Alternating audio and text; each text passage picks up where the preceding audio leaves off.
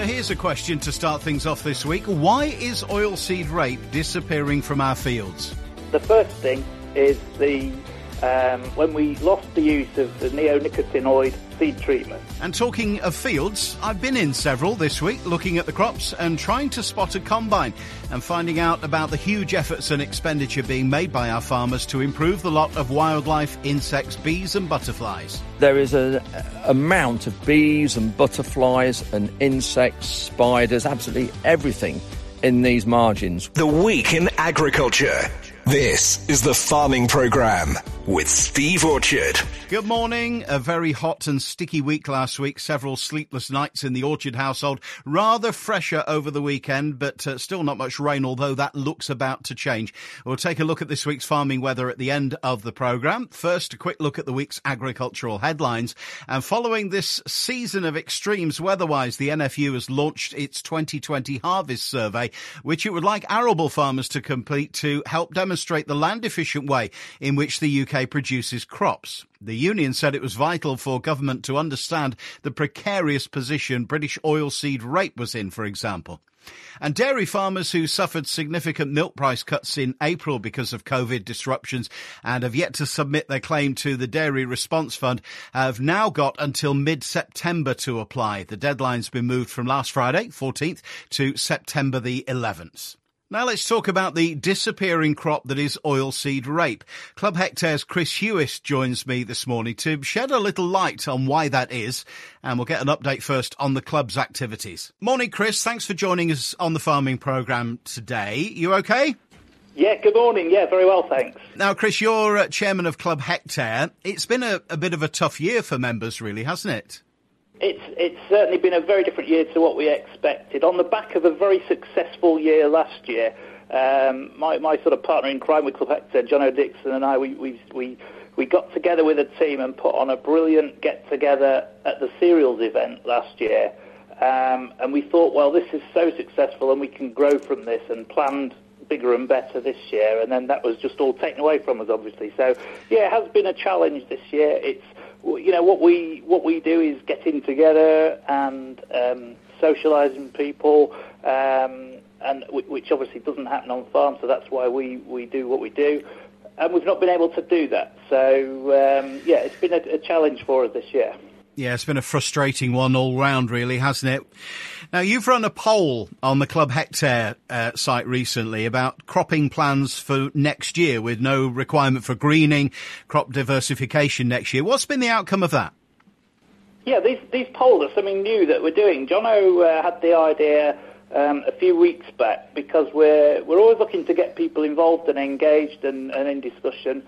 So we thought if we do a poll, a, we'll learn something about what's going on um, uh, around the country, and B, it will hopefully it, it will inspire um, you know some some good conversation and people's opinions and, and conversation. It, it, it's a new thing, and we're going to cover lots of subjects with the with the polls, but. The cropping one, it, it showed some interesting figures. Just about uh, 40% of people are still are still growing cover crops um, we were trying to work out whether people were just growing cover crops because they had to for the greening requirements. Uh, but there's, there's other things in play, and people have realised the, the, the, importance for organic matter and the soil health. So, yeah, almost half of farmers are, are going, going to carry on growing cover crops. I okay. think what surprised me was the 20% that are uh, possibly going to revert to, you know, wheat after wheat, just continuous wheat. Uh, there was there was 20% of growers quoted two crops or less. So whether that's going to be wheat rape or continuous wheat, uh, who knows? Where can we see that on the Twitter feed or on Facebook yeah, so or where? People log on to Twitter um, and just uh, search for Club Hectare, and they'll find a post that was um, that went live on Saturday morning breakfast time, and they'll be able to get involved, they'll be able to vote and make comments on there. Excellent. We'll keep an eye on that one uh, each week. Now, can we talk about oilseed rape for, for a moment, Chris? Um, not long ago, our fields were ablaze with the yellow flowers and the distinctive aroma of oilseed rape. Now, uh-huh. not so much. And we see all sorts of stories. I'm never going to plant this again. The yield's been awful. What's gone wrong with oilseed rape? The first thing is the um, when we lost the use of the neonicotinoid seed treatments. So neonicotinoid seed treatments uh, control cabbage stem flea beetle, which is um, a, a, you know it's it's um, a very serious problem pest that nibbles off the, the plants as they're emerging. So that's the first thing, um, and that makes it more challenging. It started as a bad problem in um, Hertfordshire area and across to Suffolk, and it's gradually moved north. So, so we have a, as a problem around here now. Well, I think um, stem flea beetle took a lot of blame that it didn't deserve in the last year because I, I see the problem um, in this area uh, and other areas was the, the extreme dry at planting time last year, last autumn. Um, and the, the, very dry conditions, the seed was, was just laid in the soil for far too long before it germinated, lost its vigour or didn't grow at all, or was, was more easy pickings for any cabbage stem flea beetle that were around as it was struggling to grow. So I think the, there's been a combination this year, certainly, of, of drought and cabbage stem flea beetle.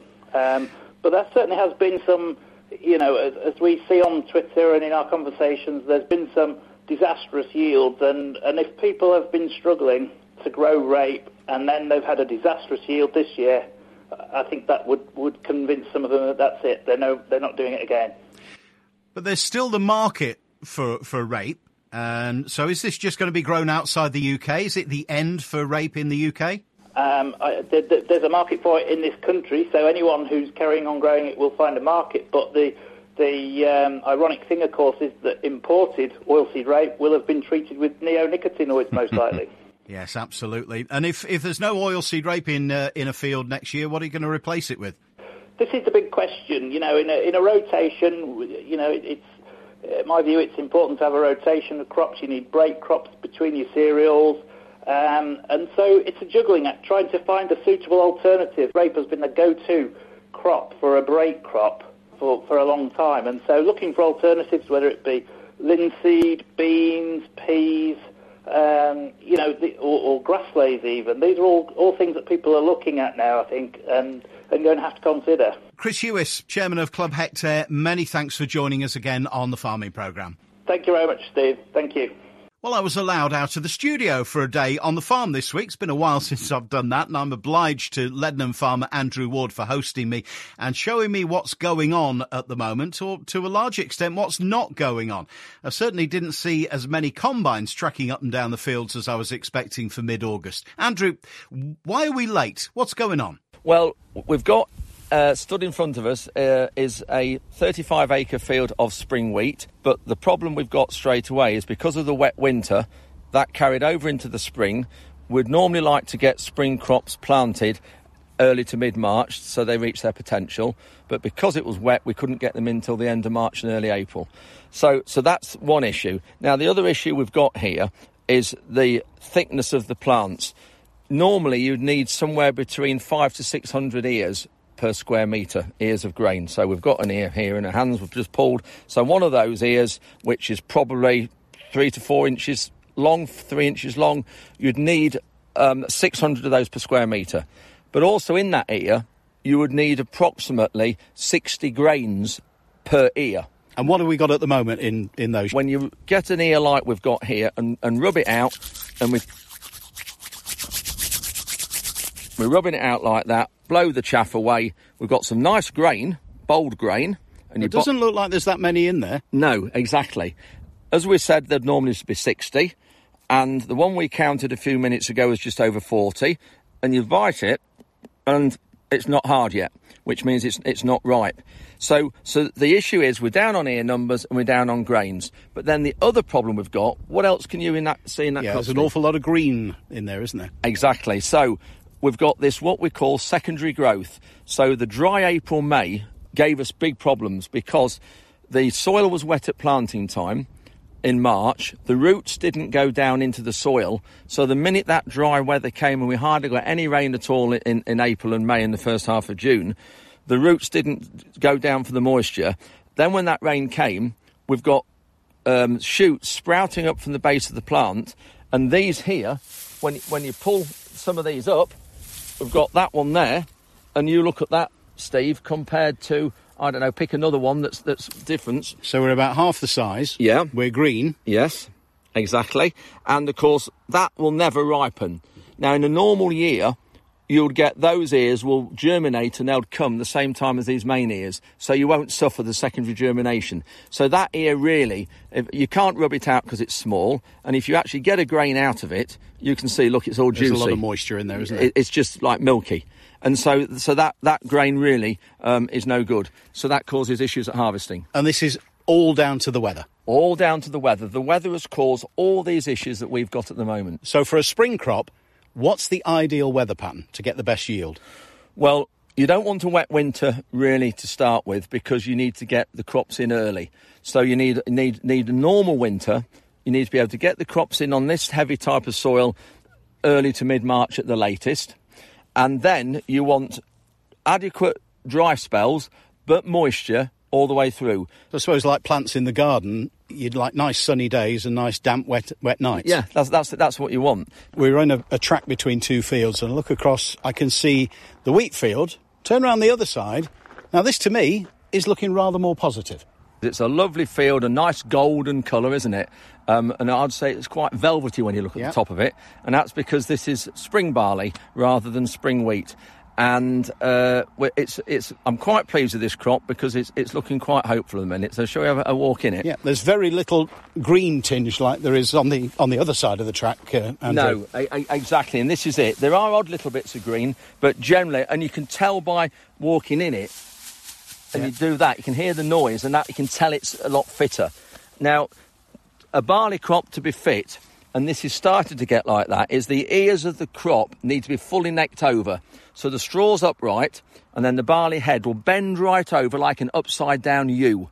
And so this isn't there because this these ears are sort of horizontal, aren't they? Yeah, I'd to, to me it looks pretty flat. Yes. across the field. Exactly, it is. And it will turn colour again when the ears go downwards, so the ears point down to the floor. But when you look in here, though, Steve, we haven't got the green, have we? There's a little bit, but we haven't generally got the green anywhere near the amount of green we've got in there. Now, to my mind, these barley crops have improved enormously over the last couple of months. And the rain we've had in June, um, this, we've got a lot of secondary growth on the on the wheats, but we haven't got anywhere near that amount on on the barleys. And this particular field here, it's a 45 acre field, and uh, it is a variety that will go for um, distilling. So it could go to Scotland, be brewed into into um, whiskey, made into whiskey. Uh, it could also go um, to uh, Burton on Trent, to the uh, factory there, the the um, Molson Coors factory, where they produce Carling and Grolsch lagers, and this could go into lager. It could also go into breakfast cereals. Quite a lot of cereals have, have barley in them, and it'll also go for animal feed. So there's quite a few uses there, and all those uses will purely depend on the quality we have at harvest time. If, it, if it's high quality, meets all the specifications, it will go to the brewing industry.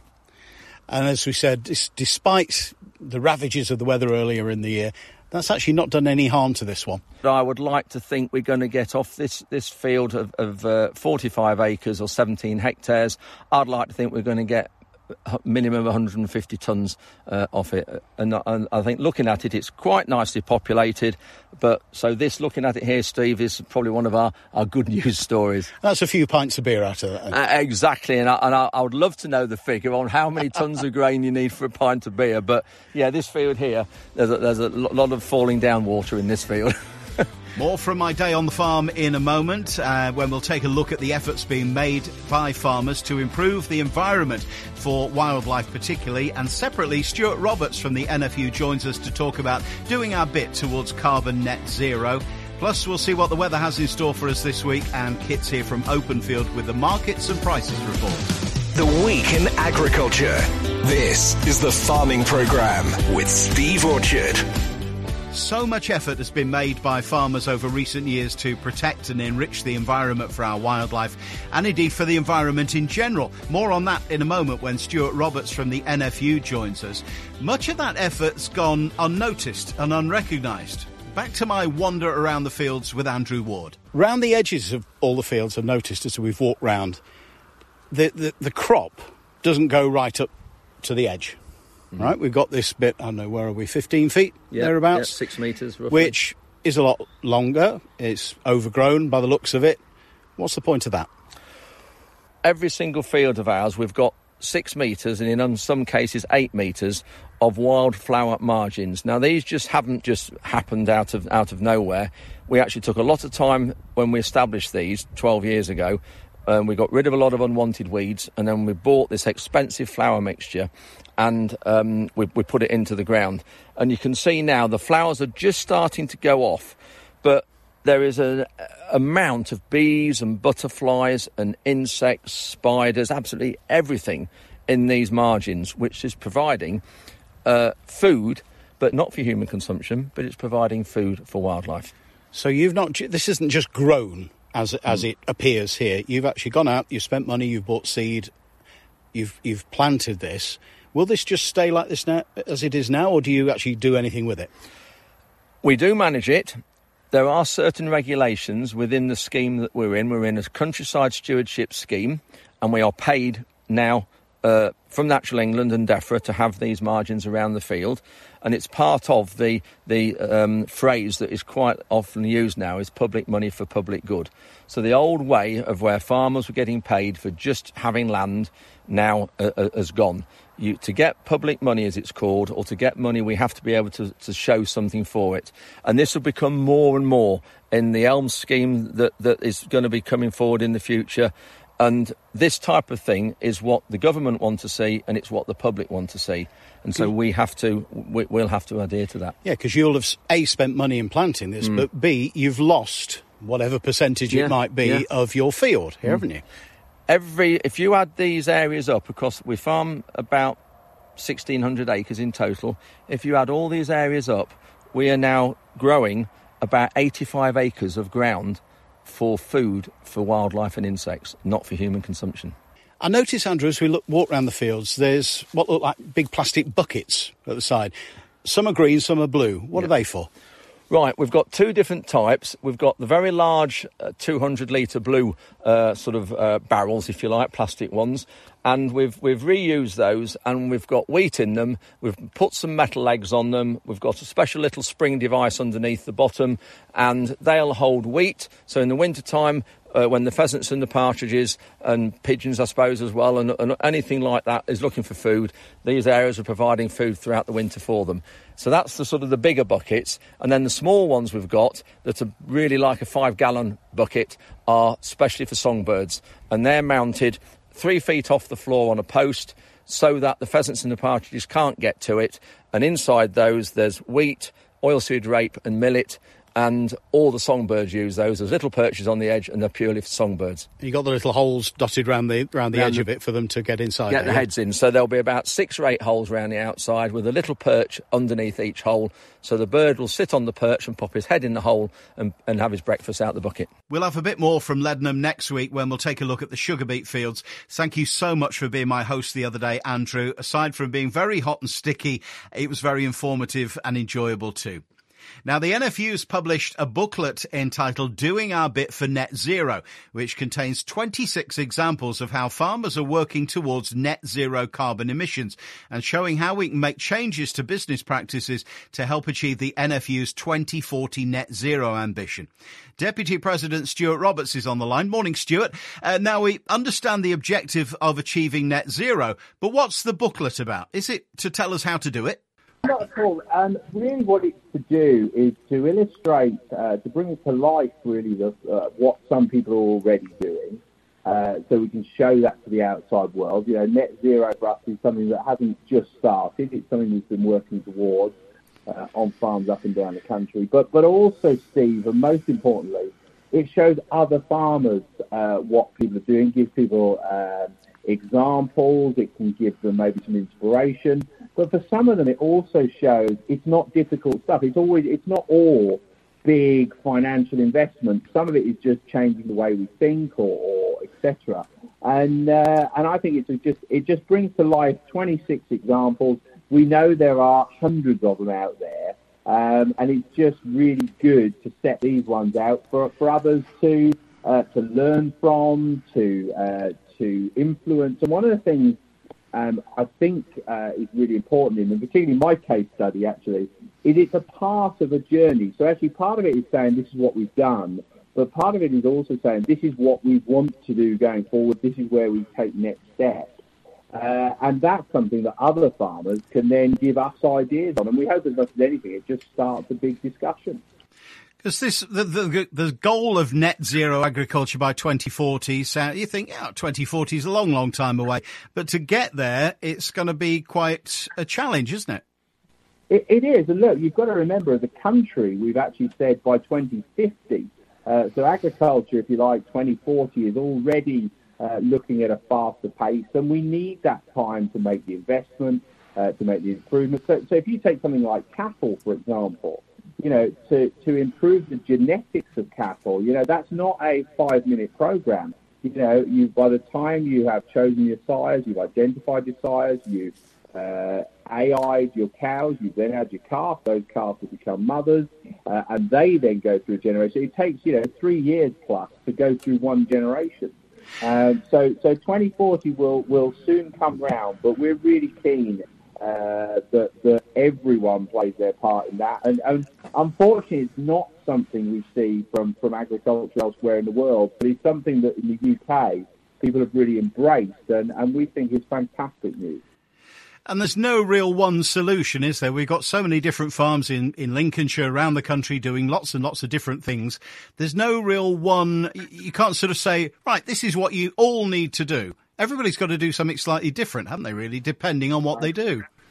Absolutely. It would be great if there was one silver bullet that, that everyone could uptake and it would solve the problem. Everyone has got different soil types, they've got different farming systems, they've got different weather patterns, uh, they've got different capital investment, and, and everyone will look at, and that's why we've set the 26 examples up to some extent to show there is no one way. Everyone's doing something a bit differently, and it's about looking at your farm uh, and seeing what you can do uh, on your farm. Um, and I suspect we will ultimately we will end up with thousands of different solutions, but all based around a central core of getting to net zero.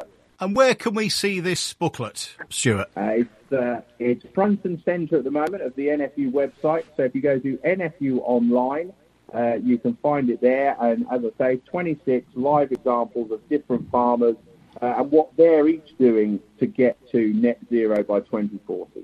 Stuart, many thanks for joining us once again on the farming programme this morning.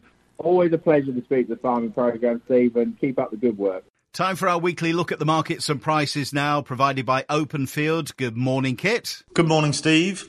This week was another USDA report, and world ending stocks were seen climbing again, but this wasn't from the production increases the trade was looking for. Foreign 2021 wheat production was lowered by 3.7 million tonnes, mainly due to a 4 million tonne reduction from the EU and a 1 million tonne reduction from Kazakhstan and Turkey. This was, however, partially offset by the 1.5 million tonne increase in Russia and the 1.1 million tonne increase from Brazil. Canadian production was left unchanged at 34 million and Australia unchanged at 26. London wheat was giving back some of the gains that it saw earlier on in the week in line with external markets, even though we saw some decent volumes shown on the bid.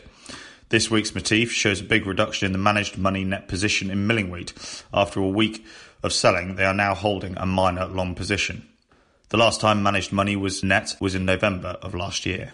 World wheat stocks are growing, whether it be the total excluding China or just for the seven major exporters, bearing in mind that there are probably further cropping increases to come from Russia and Canada. It will be tough to move prices higher, particularly as the Russian farmers are now starting to move. In Lincolnshire, we are now seeing wheat come off as we're well into the harvest, but with mixed results. On the whole, bushel weights are high and we are seeing some good protein levels on most varieties.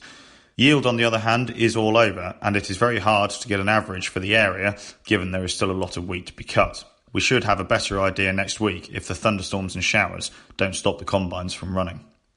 On oilseed rape, on the back of the USDA report, beans and subsequently oilseed rape fared the best. French oilseed rape futures finished up by 3 euros after two heavy down days. Despite improved yields, demand is good to very good, and currently this is winning the battle with US funds running a long book.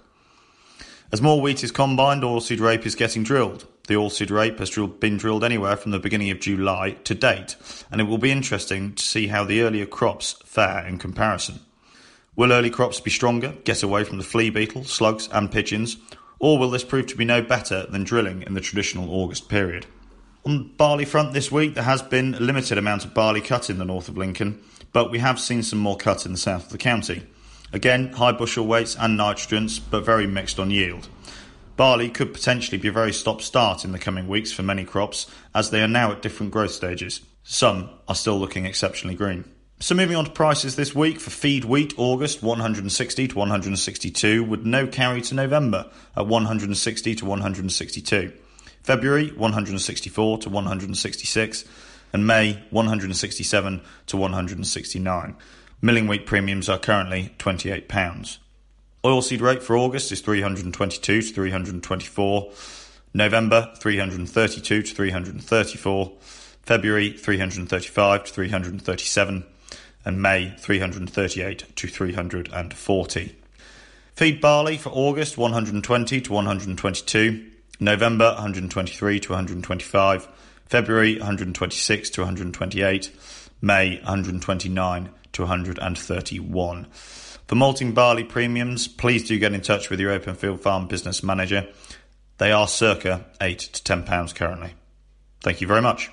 Thanks as ever to Kit Dickinson from Openfield. If you wish to make contact with Kit or a member of the team at Openfield, contact details are on their website. The Farming Programme. Five day forecast. When I was at Andrews Farm last week, the temperature was 35 Celsius. Uh, we're not going to get anywhere near that this week. Temperatures will just about scrape into the early 20s, and we do have some rain on the way. Northeasterly winds for Sunday at around 12 or 13 miles per hour. Cloudy with 10 or 11 millimetres of rain expected this evening. Monday brings some more rain through the middle of the day. Quite calm with the wind swinging around, ending up from the southwest late in the day. Cloudy all day tomorrow with highs around 22 Celsius. Westerly winds in single figures on Tuesday. Again, quite cloudy with showers through the middle of the day. Mostly dry through the day on Wednesday. Just a light breeze. A little bit of sunshine. A mostly dry day, but overnight rain is forecast into Thursday. At the end of the week looks a little cooler with low pressure taking over. Mostly dry and the winds picking up. South southwesterlies getting up to over 20 miles per hour on Friday. Now, some good news to close this week for Ollie Chapman, who's an agricultural student at Riseholme College. Ollie, good morning. I understand congratulations are in order. Uh, yes, yes, I would, I would say you're probably right. You've been nominated uh, to be Agricultural Student of the Year by Riseholme College. You're in the final four, I gather. Yes, yeah, nominated by uh, one of my lecturers and then selected by the Farmers Guardian judges and shortlisted as one of the final four. Excellent, well done. Do you, when do you know the final result, as it were? There's a virtual uh, presentation evening this year with obviously all the virus and everything that's happened and the circumstances we're in on the uh, Wednesday, 21st of October, I think the date is. Excellent. Well, obviously, very, very best of, of luck with that. How far through your studies are you? Um, just finished my foundation degree. Um, so I've just finished that and I've just been enrolled and started on a another course, which is part of the job that I do as an auctioneer at Louth and at Louth Market and also Melton Mowbray Market, um, onto a course at Harper Adams run by the Livestock Auctioneers Association. Excellent, good man. You got some sheep of your own, I gather. Yeah, yeah. You caught you caught me catching them and having a day off to try and catch up on some of my uh, my own sheep jobs at the same time. Excellent. So, what are your plans at the end of um, your studies then? at the moment to carry on what we're doing and, and mark and carry on auctioneering and putting both Louth Louth's market's name back on the mar- on the map um, and increasing the volume of stock both here and and at Melton Mowbray. Well, I, I don't want to embarrass you, but I know your mum Mandy's very proud. She got in touch and told us all about it. So, uh, congratulations, Ollie. Keep everything crossed for October. Yes, thank you. The farming program is now available online and on the app, and we'll be back same time next week. In the meantime, I'm Steve Orchard. Thanks for your company. Stay positive and have a good farming week.